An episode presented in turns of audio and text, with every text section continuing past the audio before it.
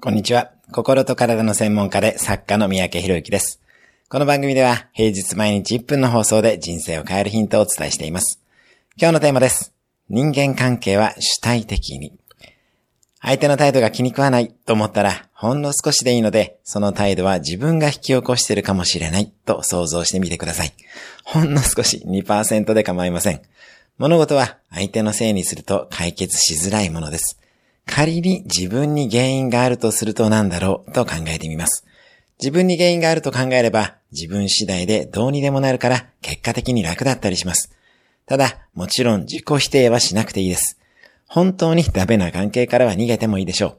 あくまで自分が主体的であることを心がけてください。今日のおすすめ1分アクションです。関係を改善したい人との理想の関係をイメージする。今日も素敵な一日を。